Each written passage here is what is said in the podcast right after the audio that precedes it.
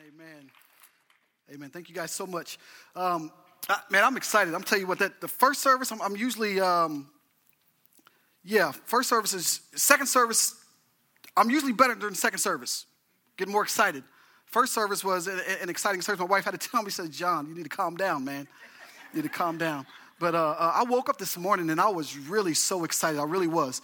And, and so I think this is, this is a great word. Pastor Rich has been in the last five weeks. This is our sixth week. He's been in a sermon series called Exodus. What we're doing is we're taking a trip through the book of Exodus to see how God used um, Aaron and Moses to actually help get the children of Israel out of bondage, out of captivity, um, out of slavery from the hands of Egypt. And so today is a really good lesson. We're actually going to start in verse uh, chapter 7. Uh, the lesson today is the finger of God.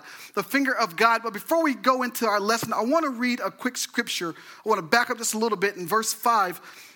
Uh, chapter 5, verse 2, and just read exactly what it says. It says, But Pharaoh said, Who is the Lord?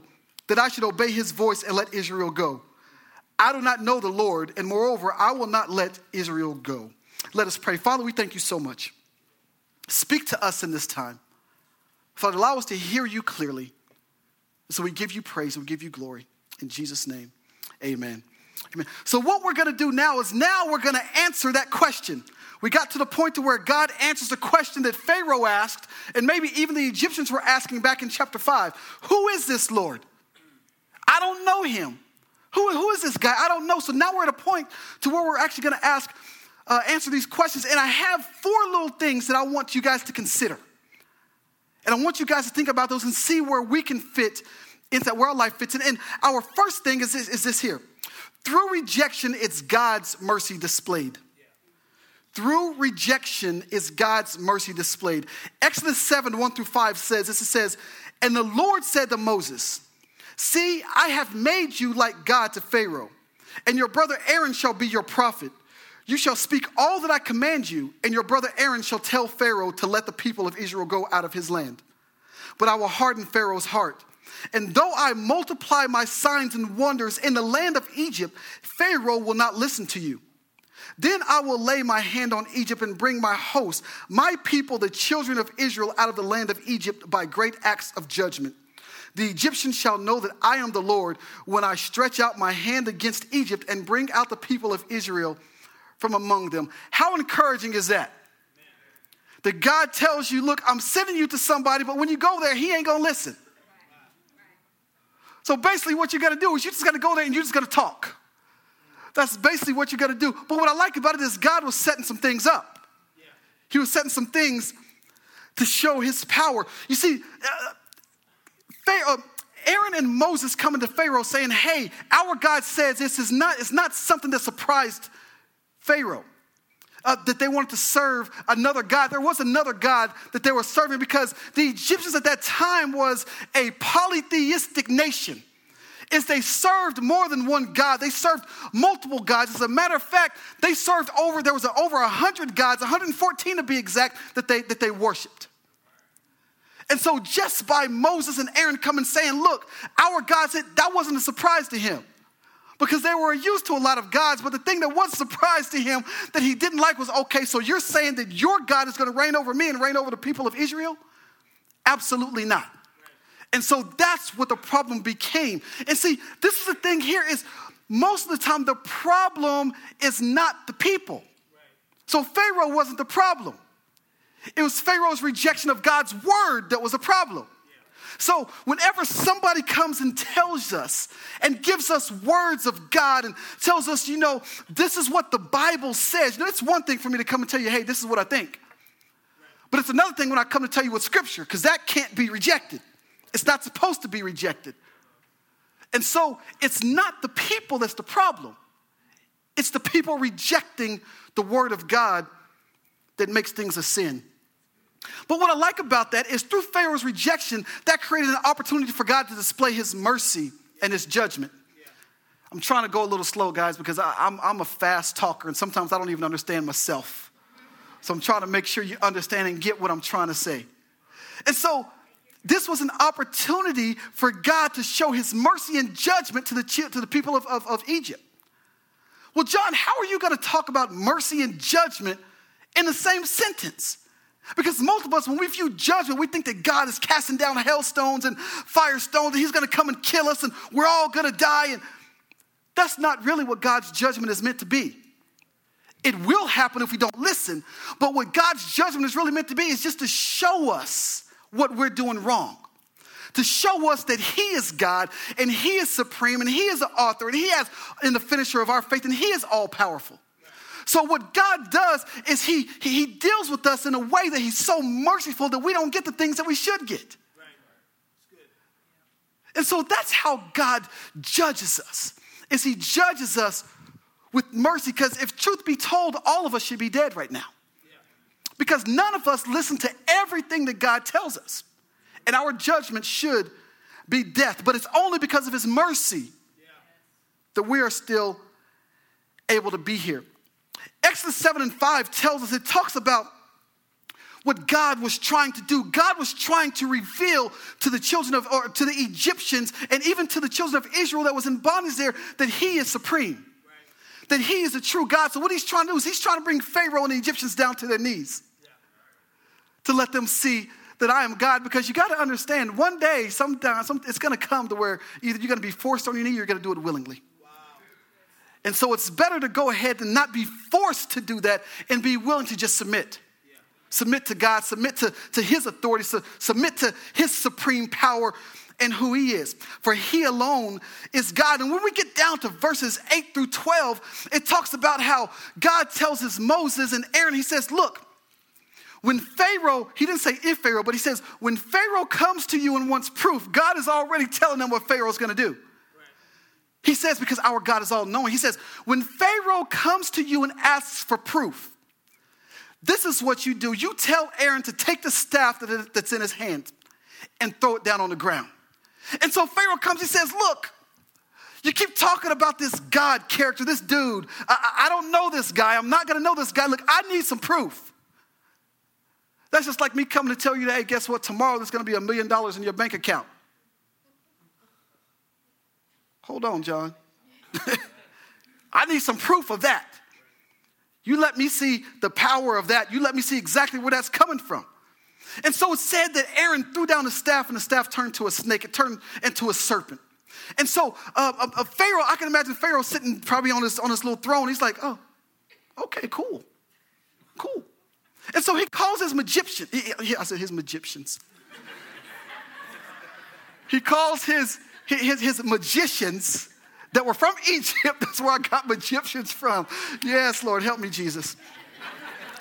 so he calls his, his magicians in, uh, who we find out in, in 2 Timothy 3 and 18. Is it 3 and 18? Yes, 3, 3 and 8. 2 Timothy 3 and 8, their names are, are, are Jannes and Jambres, however you pronounce it, but I'm close. I'm somewhere in there. So if I got it wrong, just let me know. He says, hey guys, look, check out what they just did. They threw their staff, and the staff turned into a snake. And I'm paraphrasing a little bit, okay? So what I'm just saying is not really in your Bible, but that's what it's saying. Okay? And so they have their staffs and they throw them down as well, and they turn to serpents, they turn to snakes as well. But the thing that I like about God is that although the, Egyptian, the magicians, although the magicians could all of them people could duplicate what God did.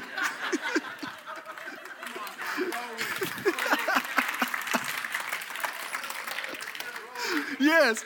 Although they duplicated exactly what God did, what I like about that is the Bible says that Aaron's staff ate up their, ate up their staff. And what I like about that is, is even the most powerful being is powerless compared to our God. So it doesn't matter how much power you have or how much power you think you have, our God is always more powerful than that. So the simple fact that these magicians tried to outdo God or tried to do the exact same thing, try to match God, lets us know that this is a spiritual battle. This is a spiritual battle. Well, John, how can you say that? Because Pastor Rich said this it last week or a couple weeks ago that, that, that did you always notice that when you're praying for somebody, things always gets worse? Because we pray for God to, to, to, to deliver people, to bless people, to, to bring them out of certain situations, but it seems like things turn for the worse. And they're like, look, dude, please stop praying for me. But what we don't understand is that's a spiritual battle. Spiritual warfare is real. As a matter of fact, Ephesians says this Ephesians 6 and 12, it says, For we do not wrestle against flesh and blood, but against the rulers, against the authorities, against the cosmic powers over this present darkness, against the spiritual forces of evil in the heavenly places. These spiritual battle lines are the most intense when we're trying to move people from slavery to freedom, from bondage to freedom. When we're trying to allow them to see that these chains need to be broken off of them, that's when the battle gets even worse because the devil wants you to be bound. He wants you to worship him. And when we try to let you know exactly who the King of Kings is and who the Lord of Lords is, oh, he don't like that. So we're praying and the heavenlies and God and his angels are working, but guess what? Satan and his, and his little imps are working as well. So God's trying to pull you one way, but then the devil is trying to pull you back this other way. That's why it's so hard for us because we try to do things in the natural, but things don't happen in the natural.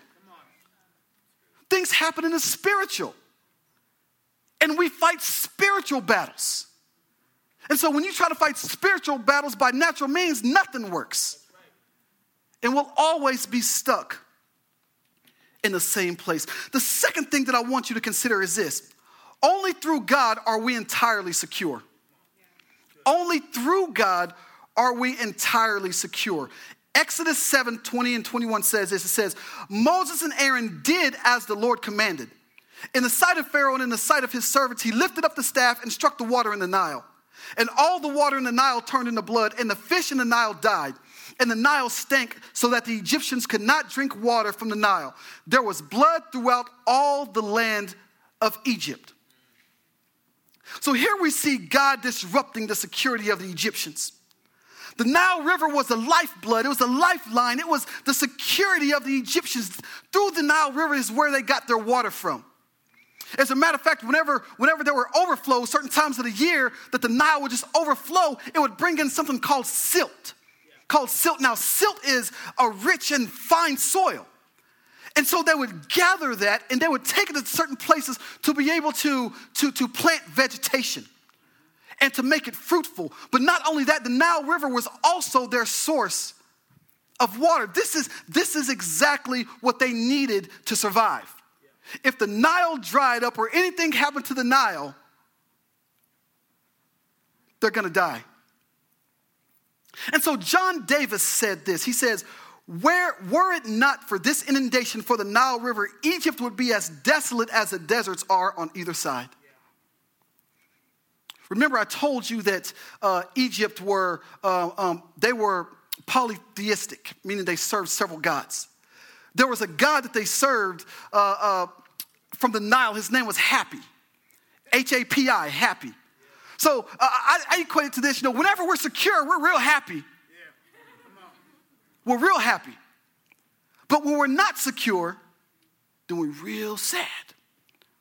And so it says they served this God by the name of Happy.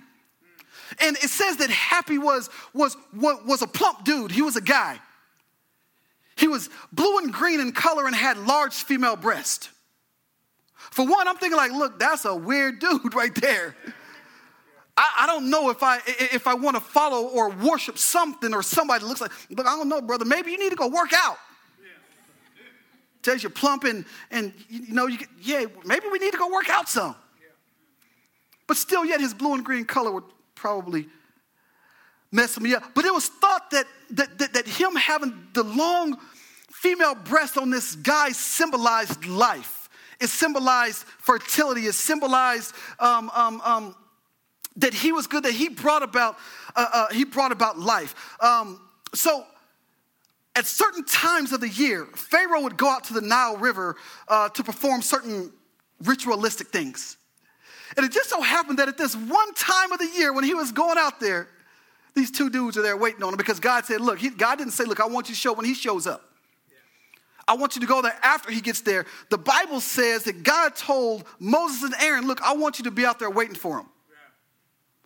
And so I can just see Pharaoh walking along, and, and as he's going, to he looks, he's like, oh my gosh. Dudes, are you serious? I already told you no. Stop pestering me. Just go away. But God had other plans, he told Moses and Aaron, he says, he says, Moses, whenever you see him by the Nile, he's not gonna believe you because his, his heart's gonna be hard. So what I want you to do is I want you to tell Aaron to stretch out his staff and stretch it over the Nile and over all the other, the other, the other water platoons they have and strike the Nile. And when you strike the Nile, it's gonna turn into blood. But the thing that, that shows how powerful God is, is he struck the Nile and the whole Nile turned into blood. But not only that, every other water basin that they had turned into blood as well. The Bible says if there was water in rock or in wooden canisters or whatever, all that turned to blood. So nothing was there. And so, what I want you to understand is that rebellion and rejection won't just affect you, it will affect all those around you as well. And why do I say that? Because you got to understand God's chosen people, the Hebrews, the Israelites were stuck in Egypt, were bound, were slaves. And so they actually, they, they actually drank water from the Nile as well. That was their source, that was their security. And so, because the Nile and all the other water turned into blood, they had nothing to drink as well. And so, while the Egyptians couldn't turn the water, uh, the blood back into water, what they did is they got smart and they started digging up some, and they finally understood that, hey, if we just dig here, there's a little bit of water here. And it said that after that, the Pharaoh's hard, Pharaoh's heart grew hard again. So to put total security in anything other than God ignores the fact that He said He is our provision. As a matter of fact, Psalm 81 and 10 says this. I am the Lord your God, who brought you out of the land of Egypt. Open your mouth wide and I will fill it. Did you guys hear God speaking to you? He's letting you know that He is your provision. That all you got to do is open up your mouth and He's going to fill exactly what it is that you need. Only through God are we entirely secure, which takes me to my next point that I want you to consider. Only in God are we fully alive. So the second point is only through God are we totally secure. And this one is only in God are we fully alive. Exodus 8, 1 and 6 says this it says, Then the Lord said to Moses, Go in to Pharaoh and say to him, Thus says the Lord, let my people go that they may serve me. But if you refuse to let them go, Behold, I will plague all your country with frogs. The Nile shall swarm with frogs that shall come up in your house and into your bedroom and on your bed and into the houses of your servants and your people and into your ovens and your kneading bowls. The frogs shall come up on you and your peoples and on all your servants. And the Lord said, basically, what he's saying is, look, these frogs are gonna be everywhere. They're gonna be everywhere. And the Lord said to Moses, Say to Aaron, stretch out your hand with your staff over the rivers, over the canals, and over the pools, and make frogs come up out of the land of Egypt, onto the land of Egypt. So Aaron stretched out his staff over the waters of Egypt, and the frogs came up and covered the land of Egypt. This is a tragedy. So, frogs were not um, uncommon in Egypt. Frogs actually were considered sacred, a sacred being in Egypt. Um, there, was, there, there was a goddess this time that they served. And this goddess's name was Hecate. Hecate. And so it, it, it, shows a picture of Hecate, a picture of a woman's body with the head of a frog. That, that, that's weird. And so it's believed that out of, the, out of the nostrils that Hecate could breathe the breath of life. But we know that the breath of life comes from only one source. As a matter of fact, Genesis 2 and 7 says this it says, Then the Lord God formed a man of dust from the ground and breathed into his nostrils the breath of life, and the man became a living creature. John 1 1 through 4 says this it says, In the beginning was the Word. And the Word, let me, let me read it to you this way. In the beginning was Jesus, and Jesus was with God and Jesus was God. Jesus was in the beginning with God. All things were made through Jesus. And without Jesus, he was, was not anything made that was made. In Jesus was life, and the life was the light of men. So life only comes through God. Life only comes through Jesus. No other source, no other being can breathe the breath of life into anybody because they didn't create anything or anybody. Only God is our creator. Now imagine the very thing that you revered as sacred and holy now becoming so profane and without meaning. Because usually when we have something that's, that's sacred, it's not a lot of sacred things.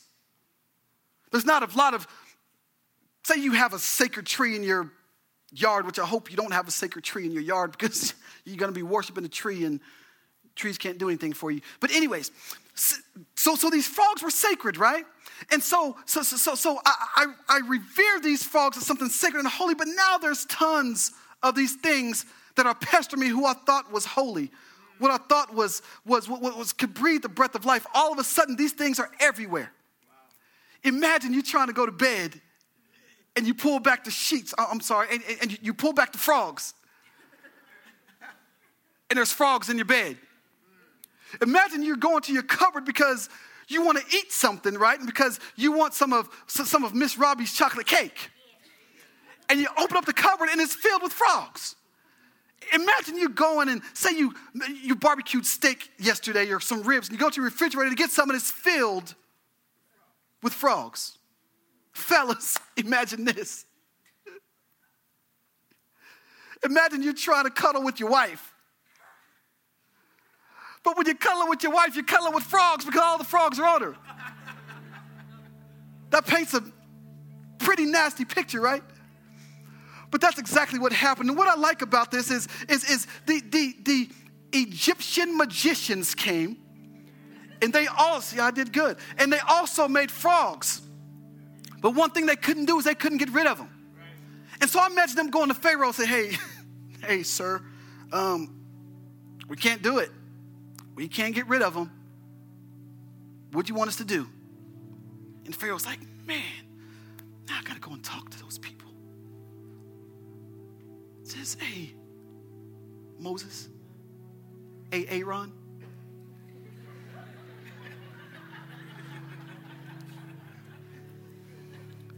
Look, let me, let me, let me holler at you guys for a minute. Come back. I don't want everybody here. And he says, look, I believe in your God now. Can you please make these frogs go away? And Moses like, Yeah, man. You give me the day, you give me the time, and, and, and I'll pray and I'll make it happen. And he says, Look, tomorrow. And Moses looks at him and says, Okay, be it as you said, that you may know that my God is real. And so Moses goes back, he prays, and says, God, omnipotent one God who has all power, the creator of, of all things. Show your power now. He wants them gone tomorrow. Can you do that? And God says, Yeah, I got you. Because you're my man. And so that specific time, the frogs died. They went away, but they didn't go away. They weren't hopping on everybody, but they're dead everywhere now. But God did exactly as Pharaoh asked Moses to do. And so, although the frogs were gone, it wasn't hopping on everybody. There was still a stench. There was still a stink because now you have all these dead frogs all over Egypt. Stank. I'm sorry, Pastor Rich. Yeah, I didn't get that right. They stank. There was a stank all over Egypt. And see, this is the thing. When we worship the creation instead of the creator, we create worship disorders. You guys know what disorders are, right? There's, there's, there, there's blood disorders, there's eating disorders, and all of that is all of that stems because it wants you to die. It comes to kill you, to suck the life out of you. And we do the very same thing when we worship other gods, when we don't worship the one true God. When we're, when we're in rebellion and rejection and when we're in sin and knowing that we're in sin, we don't want to turn our hearts away from these gods because this is the thing, guys, is sometimes you can be so bound in things that that actually becomes a God to you because you're more focused on that than you are the God. And you don't even know it. We want to get better, but I'm still a slave in Egypt. we want to get better, but I'm still stuck in this specific place and I can't get over it.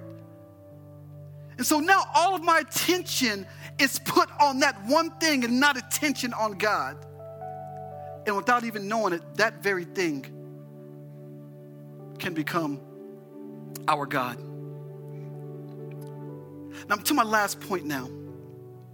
And the last point I want you to consider is this this is the finger of God. This is the finger of God. Exodus 8, 16 and 19 says this. It says, Then the Lord said to Moses, Say to Aaron, I mean, I'm sorry, say to Aaron, stretch out your staff and strike the dust of the earth, so that it may become gnats in all the land of Egypt. And they did so. Aaron stretched out his hand with his staff and struck the dust of the earth, and there were gnats on man and beast. All the dust of the earth became gnats in all the land of Egypt. The magicians tried by their secret arts to produce gnats, but they could not. So there were gnats on man and beast. Then the magicians said to Pharaoh, This is the finger of God. But Pharaoh's heart was hardened, and he would not listen to them as the Lord had said. Now, here we see a very powerful thing in this text. Because we know that God is the creator of life.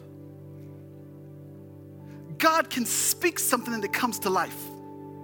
And so now we have God giving life to something to disorient another life. So God produces life. He says, hit the ground, and gnats came up. Life was created. The gnats were created.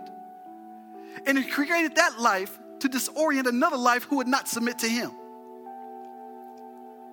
oftentimes we have a tendency of producing certain things in our lives that disorients us, that takes our attention away from the attention of God. And remember what I said in my last point that when we rebel and when we reject against things, it doesn't just affect us, but it affects everybody that we're connected to.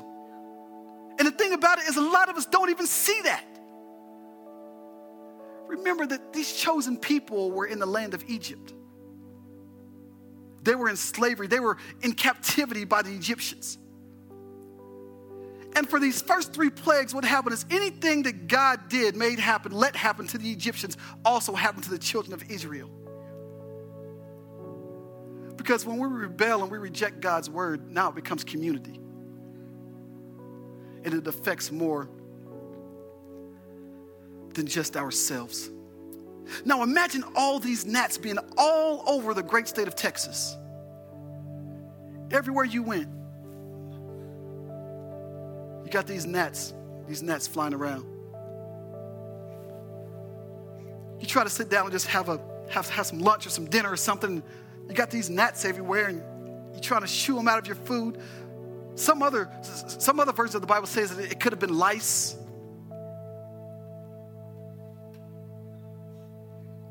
But I know what I just read is, is uh, hey, that's scripture. That's, that's not me.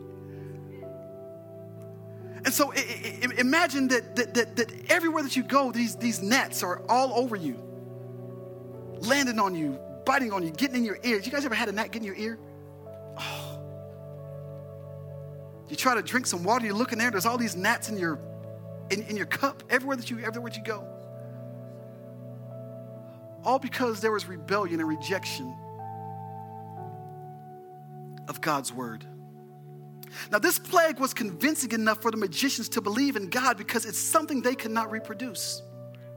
God will ensure that He shows us that He has the ultimate power and who is the real God. Charles Spurgeon says this He says, God shows Himself to each individual according to His character. Although we serve a good God, if you have bad character, you're going to see God as bad because our character is bad.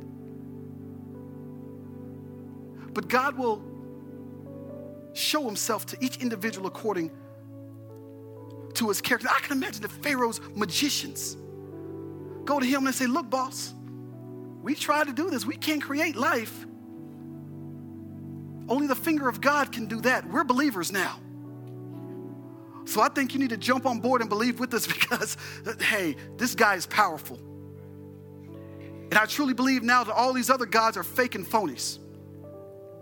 And everything that we have derives, it comes from Him. It lives in Him. It, it, it, it's given out of Him. Because th- the thing that I like is, is when we were here for Engage the Spirit night on Friday, Pastor Rich us, Look, you guys just be silent and just pray. Ask God to give you one word.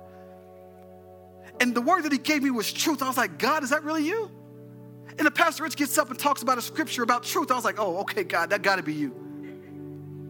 And in that, He says, Look, everything that you have comes out of the truth of who I am. So, if husbands, you having a wife, the Bible talks about, and the two became one flesh, that's truth. So, that truth comes out of the truth of God's word. You working and making money, you eating food, well, guess what? That's truth out of God's word because the Bible says that if a man don't work, he don't eat. So, the only way you get to eat is if you work. That's truth in God's word. Just that we're living and that we're provided for is truth, and it comes out of the truth of God. Not from you and not from anybody else, but only from God Himself. That's where the truth comes from. And so we have to understand that there are many false gods out there, and a lot of the false gods out there look very appealing. They promise to give you more money. They promise to make you more popular. They promise to provide for you and to, and, and, and to give you security. For all the single ladies, they promise to give you men that you don't need to have because you can't control yourself yet. Men, you too.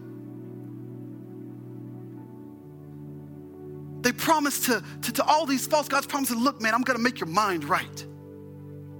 Your heart will be right if you just come serve and worship me.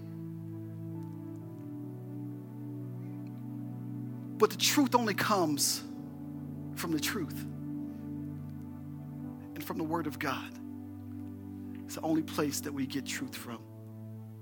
And so I want to read this scripture and I actually want to speak this over you guys' life right now before we close. It's from Colossians 2 6 through 10, and it says this.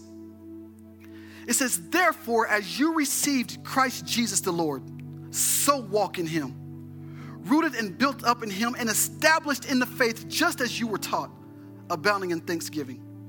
See to it that no one takes you captive by philosophy and empty deceit, according to the human tradition, according to the elemental spirits of the world, and not according to Christ. For in him the whole fullness of deity dwells bodily, and you have been filled in him who is the head of all rule and authority. There's people and there's things out there that portrays to be something real. And there's people out there that can talk real smooth to make you believe exactly what they're selling. But it's not the truth. And so that scripture was saying, look, don't be bamboozled. Don't be sucked in by all this falseness. You live according to the scripture, according to the truth, just as you were taught from the scripture, not from what I say. Which is why I want to challenge every last one of you. Go and read Exodus 7 and Exodus 8. Stop at verse 19, though, because Pastor Rick's going to pick up on that next week. And I want all of you to proof text me, let me know that, hey, John ain't saying nothing that's not in the Bible. And maybe God will give you fresh new revelation for yourself. And so I pray. So even before we leave, I just feel like that, that, that, that if, if there's anybody that's bound, that's stuck in something, that, that's trying to get out but can't, I want to pray for you. And I want to pray with you. And at the end of service, I want you to find one of our leaders and go to them and talk to them and let them know exactly what it is so we can agree with you. So we can try to get you well. And so let us pray now. Father in heaven, we thank you so much for this word.